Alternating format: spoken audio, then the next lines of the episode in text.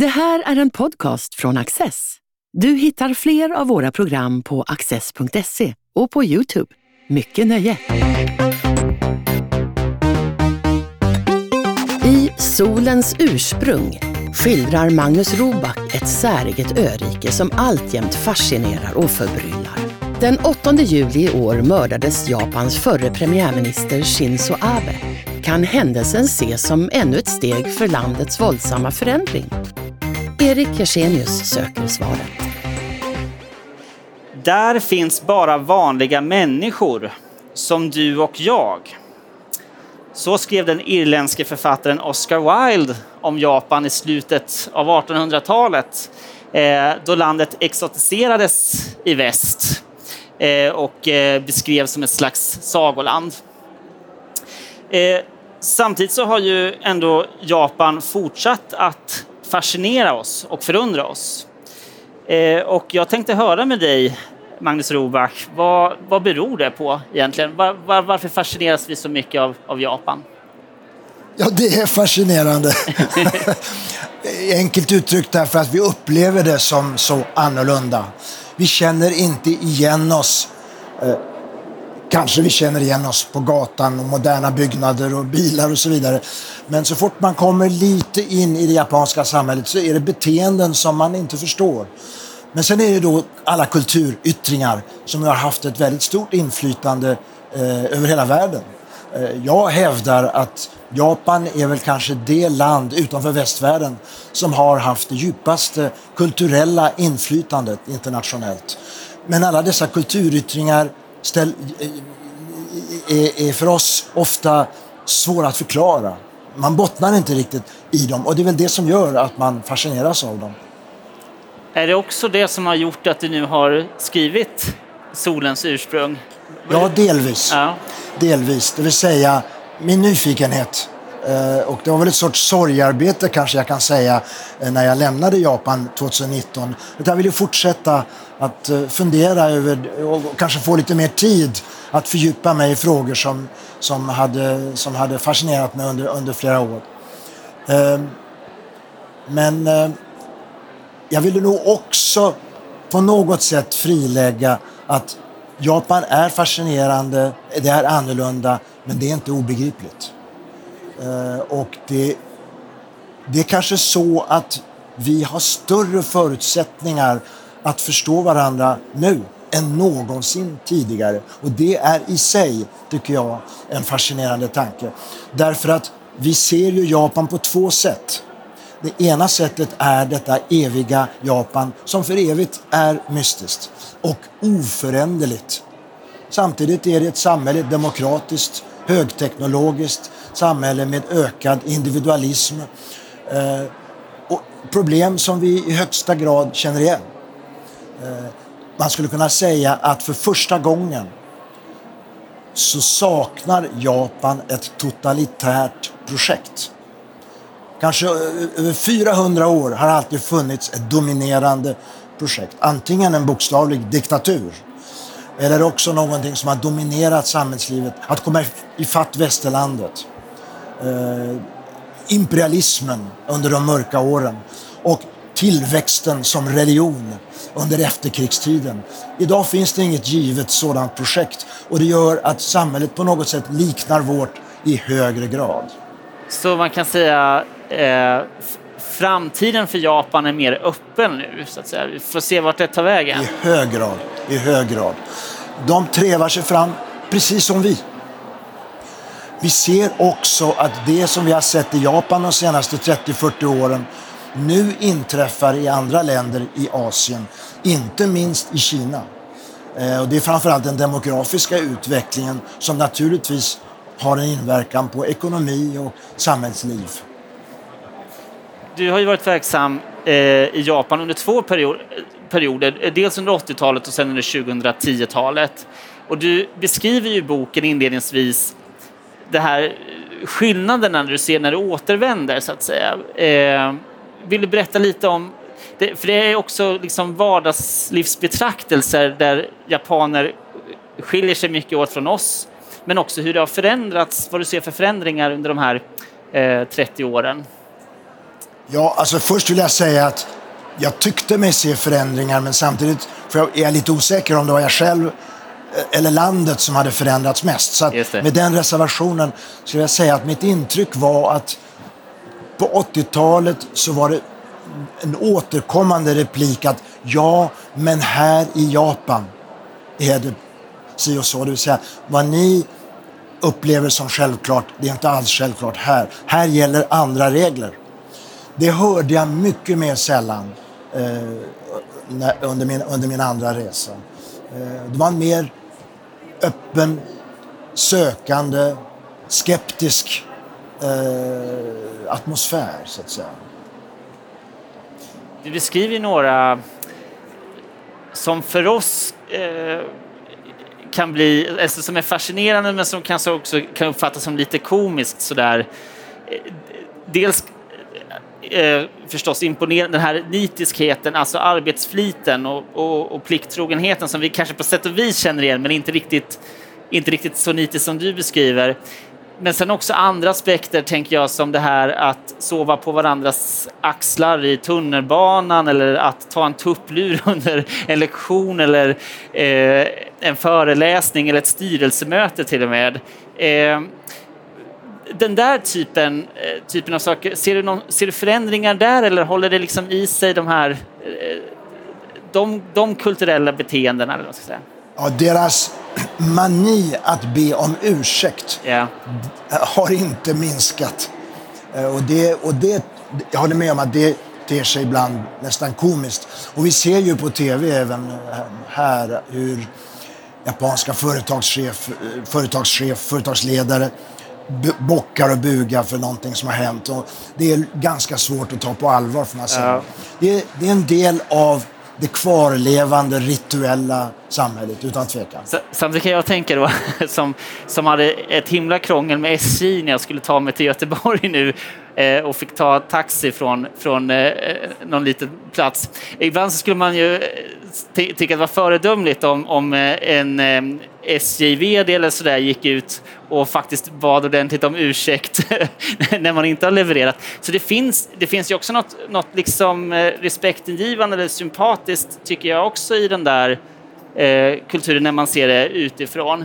Va, va, va, vad bottnar det i, så att säga? Va, va är, va är, vad är det syfte, den här ursäktande kulturen? Ja, man brukar säga i alla fall att japanerna mentalt lever kvar i, det urtida, i den urtida bondbyn eller fiskebyn, eh, där man var utlämnad åt naturens krafter och utlämnad åt varandra. Och skräcken för varje japan är att bli utesluten ur gemenskapen. Eh, och tecknet på att man verkligen ville stå kvar och göra rätt för sig, ursäkten var liksom signalen för detta. Och det har ju haft en inverkan på rättssystemet som bygger i väldigt hög grad, lite för mycket kanske enligt vårt sätt att se, på eh, erkännandet och ursäkten. När man råkar ut för eh, parkeringsböter så ingår det att man skriver på ett färdigt formulär och där man alltså ber om ursäkt för sin felparkering. Eh, innebär det också strafflättnader, eller? Ja, det sägs det. Jag har inte sett någon statistik, men det sägs att eh, åtalseftergift inte är ovanligt om man verkligen har på ett övertygande sätt eh, bett om ursäkt. Japanerna är och har varit måna om sin särart, förstås. Du beskriver ändå den här eh, utvecklingen, de kanske påminner mer om hur vi är och den här eh, öppna utvecklingen och så. Vad, vad finns det liksom för... Vad, vad kan du se, så att säga, för fördelar och nackdelar i den utvecklingen? För jag tänker, finns det också saker som, som kan gå förlorade, som är värdefulla för, för, för Japan och japanerna? Under historien så har det ju varit en pendelrörelse mellan eh, samhörighet i en bredare sfär, asiatisk sfär, och isolering. Uh, och idag är det ju en samhörighet men av ett annat slag, alltså uh, denna upplevelse att man är väldigt beroende av omvärlden. Det är en väldigt tydlig, globaliseringen har haft väldigt tydliga effekter i det japanska samhället. Människor är idag vilsna på ett annat sätt än jag upplevde det på åttiotalet. På åttiotalet fanns det marginella människor, men de var marginella, det vill säga de var få och ofta skilde i sitt beteende skilde sig oerhört mycket från mainstream så att säga. Idag ser man inte den där skillnaden så tydligt, utan det är, det är var och en för sig på något sätt. Och det gör det inte minst bland yngre människor helt tydligt en vilsenhet ehm, och ett lågt politiskt engagemang, en sorts skepsis och en minimalism i tillvaron. Man förväntar sig inte några stora förändringar i, sitt, i, sitt, i sina levnadsförhållanden. Så på så sätt har det blivit ett lite mer ett vagare tillstånd på något sätt. Tänker du att vi kan spegla oss i det också? Ja, så att det säga. Tror jag. Vilsenhet, ja, tomhet, ja, precis. Social ensamhet på något ja, sätt. Exakt, ja, exakt. Inte minst bland äldre. Och ett delvis nytt problem, ensamstående föräldrar. Ofta eh, lågt ner på, på fattigdomsskalan. Det, det, det är ett nytt fenomen som börjar uppmärksammas allt mer. Vi var ju inne på det här med eh, ursäktskultur. Eh, det moderna Japan växer ju fram ur Hiroshima och Nagasakis ruiner, kan man säga. Och, eh, hur förhåller sig Japan, japanerna till... till eh, sin roll i andra världskriget och just den skuldfrågan idag? Hur har man bearbetat den och hur diskuterar man den? Man jämför ju ofta Japan med Tyskland. Och vanligtvis så säger man väl att Tyskland har nått längre i sin eh, Vergangenheitsbewältigung, så att säga, att göra upp med och skärskåda eh, sitt förflutna, och att det sägs att japanerna inte riktigt har nått så långt. Men debatten har pågått länge och den är långt ifrån uttömd. Det finns en starkare falang som inte kanske nödvändigtvis är negationistisk, men det finns en stark högernationell fåra som säger att vi har redan bett om ursäkt, mer än nog. Nu får det vara slut, nu vänder vi blad och så vidare. Men jag tror att, så att säga, stora majoriteten av, av japaner uttrycker sitt avståndstagande från den delen av historien genom det som allmänt brukar beskrivas som japansk pacifism, eh, som ju gäller, så att säga, och även är eh, förankrad i den japanska grundlagen, men som nu kommer till ny debatt i det utsatta läge som geopolitiskt som Japan nu befinner sig i. En aspekt som du tar fram, lyfter fram i boken, som jag tycker är intressant, det är ju också den här respekten för eh, förfäder eller de döda då, som, som i japansk tradition också uppfattas som närvarande i någon mening. Och, och där är det också då att det finns ett problem just med eh, stupade soldater och, och vad män, vilka handlingar människor gjorde under andra världskriget. Att det inte är helt, om man har den verklighetsuppfattningen, så är det inte helt lätt Att, att, att lägga skuld och ansvar på, på de personerna. Det, det, är väl den, det är väl den ursäkt okay, som ursäkt. högernationalisterna okay. gärna för fram. Yeah. Och det finns en grund någonstans, även om den gradvis yeah. med generationerna, så att säga, bleknar. För det tänker jag, det finns det kanske också en, en, en kulturell skillnad gentemot Tyskland när det gäller liksom ansvarsfrågan, eh, också att man delvis uppfattar tillvaron Eh, annorlunda. Ja, kanske. kanske. Jag minns också Mitterrands ord i Berlin, ja. där han eh, uttryckte respekt för den modiga tyska soldaten. Ja. Så att ta, sådana tankar finns också. Men mot bakgrund utav just eh, atombomberna som föll över Japan, så har det ju f- länge funnits ett motstånd mot kärnkraft och kärnvapen. Eh, och eh, det har ju varit olyckor på, på, på långt senare tid som har uppmärksammat det också. Eh, hur, hur, ser, hur ser den diskussionen ut? Hur ser Japan eh, just på kärn, kärnkraftsfrågan och, och atomvapen?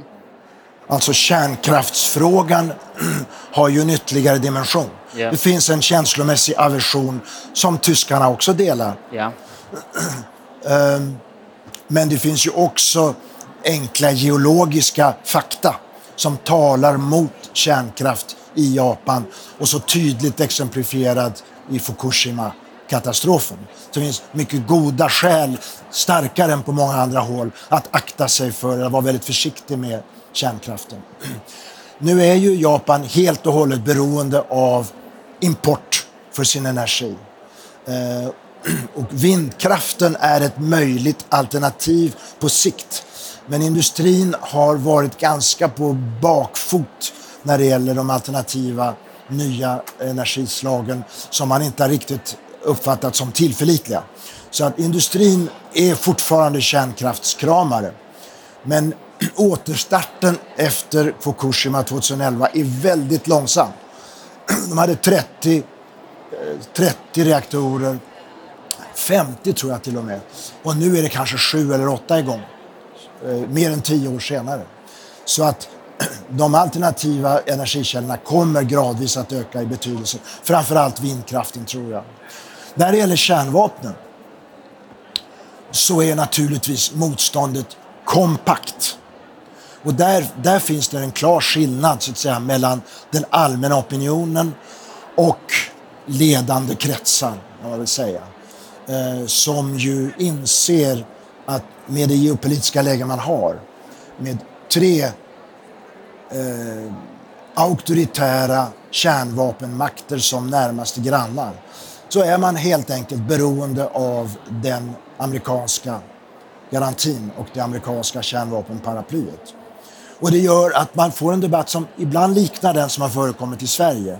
Eh, det vill säga, vi är kärnvapenmotståndare, men vi också tar hänsyn till vissa realiteter. Men det har samtidigt funnits diskussion om att ha ett eget kärnvapenprogram och så på senare år, har jag förstått. Inte öppet. Nej. Det sker underförstått. Men det finns ju de som säger att det finns en sorts virtuell kärnvapenavskräckning i detta att Japan helt tydligt har förmågan att på kort tid skaffa sig kärnvapen och kärnvapenbärare om de skulle fatta ett sådant beslut.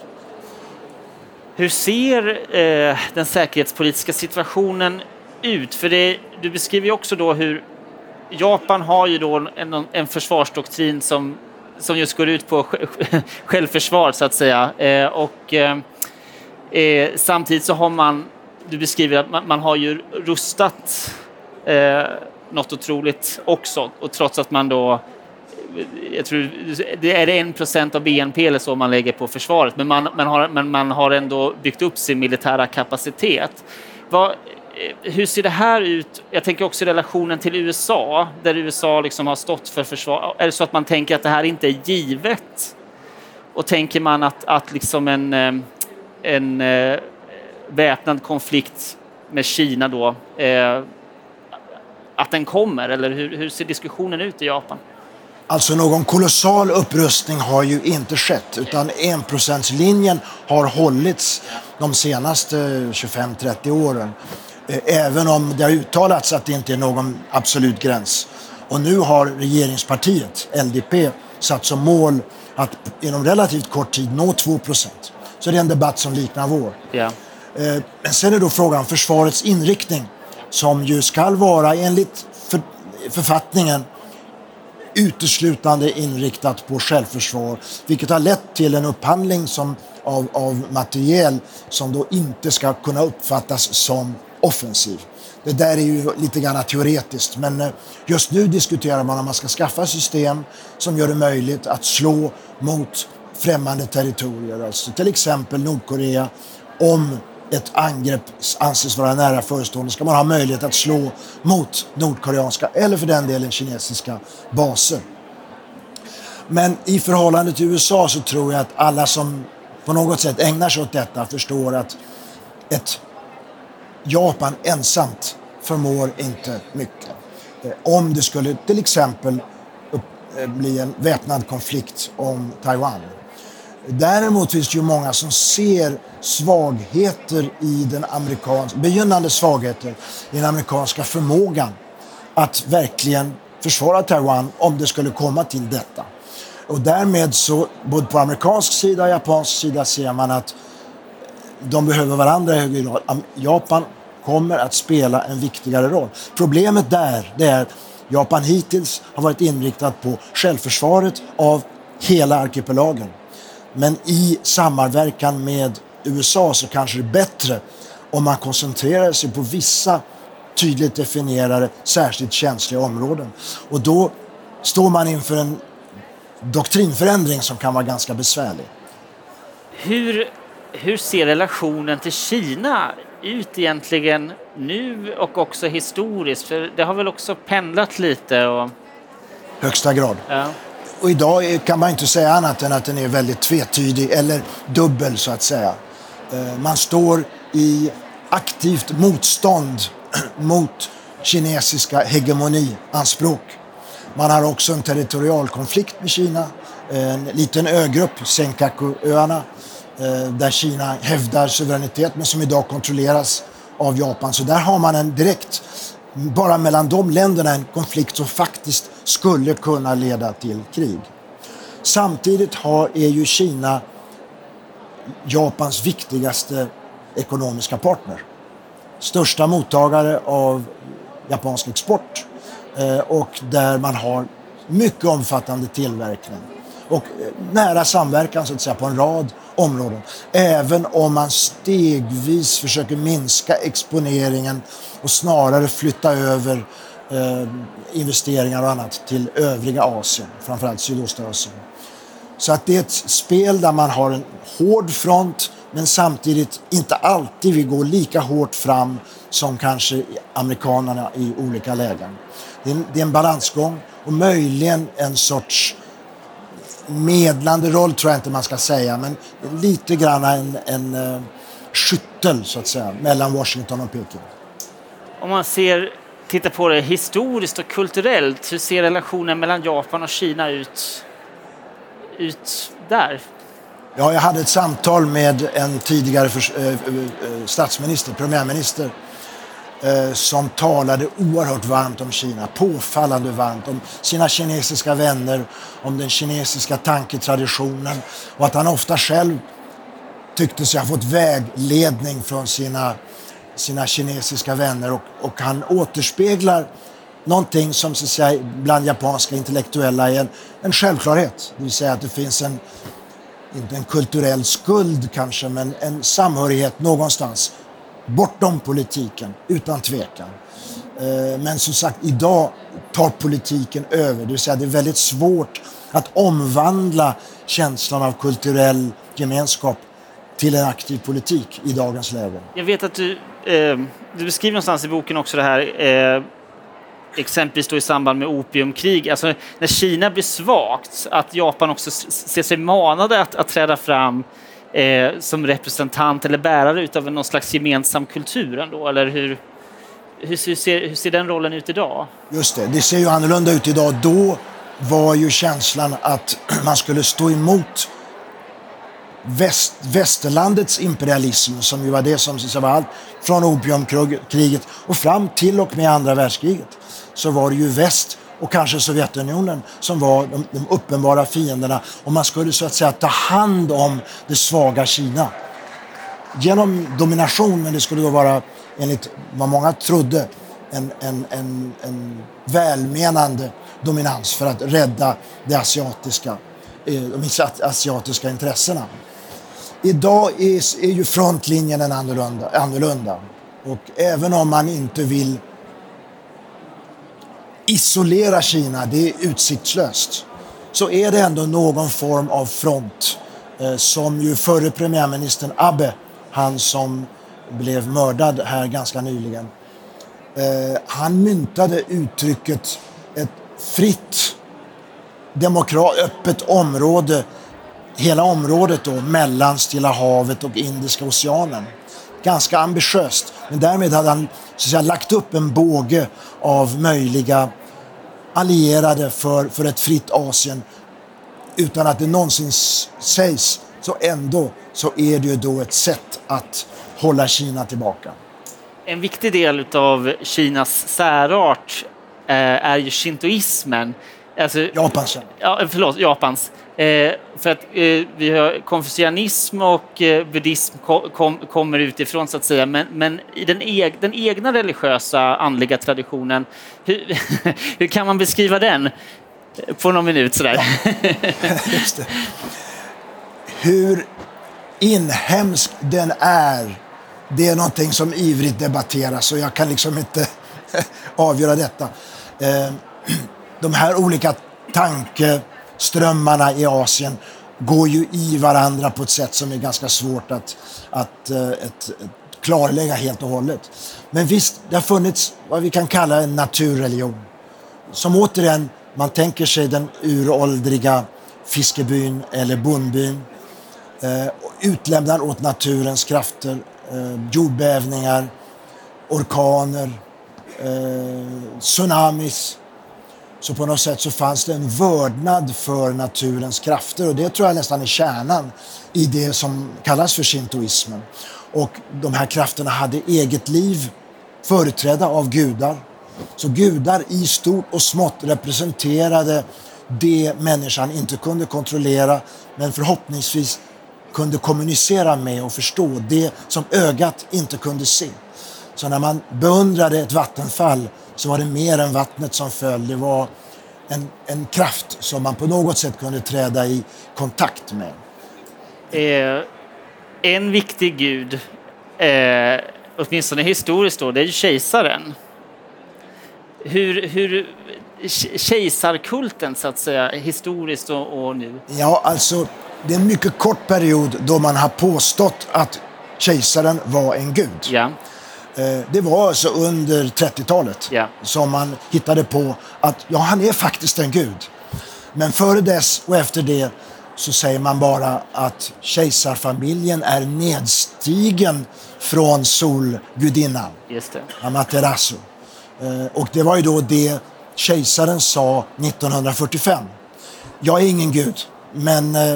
Ja, han sa inte uttryckligen att han var ens det, men det lät, han lät det bli hängande i luften så att säga. Att kejsarfamiljens gudomliga ursprung, det fick så att säga ligga kvar oförändrat.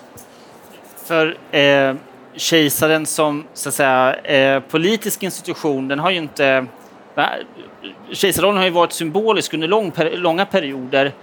Eh, och efter... Hur... hur Vilken roll spelar kejsaren i, i japanska samhället idag?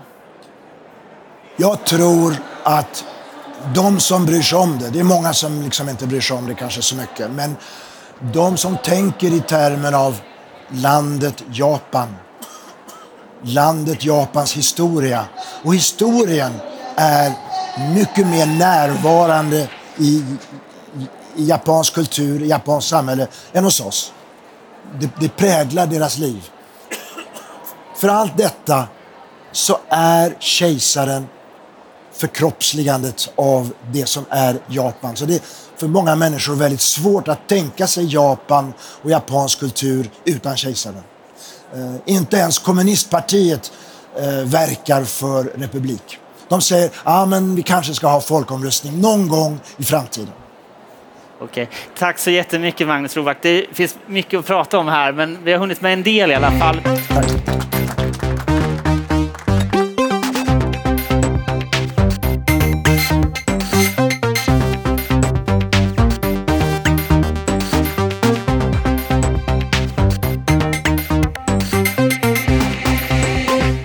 Du har just lyssnat på en podcast från Access.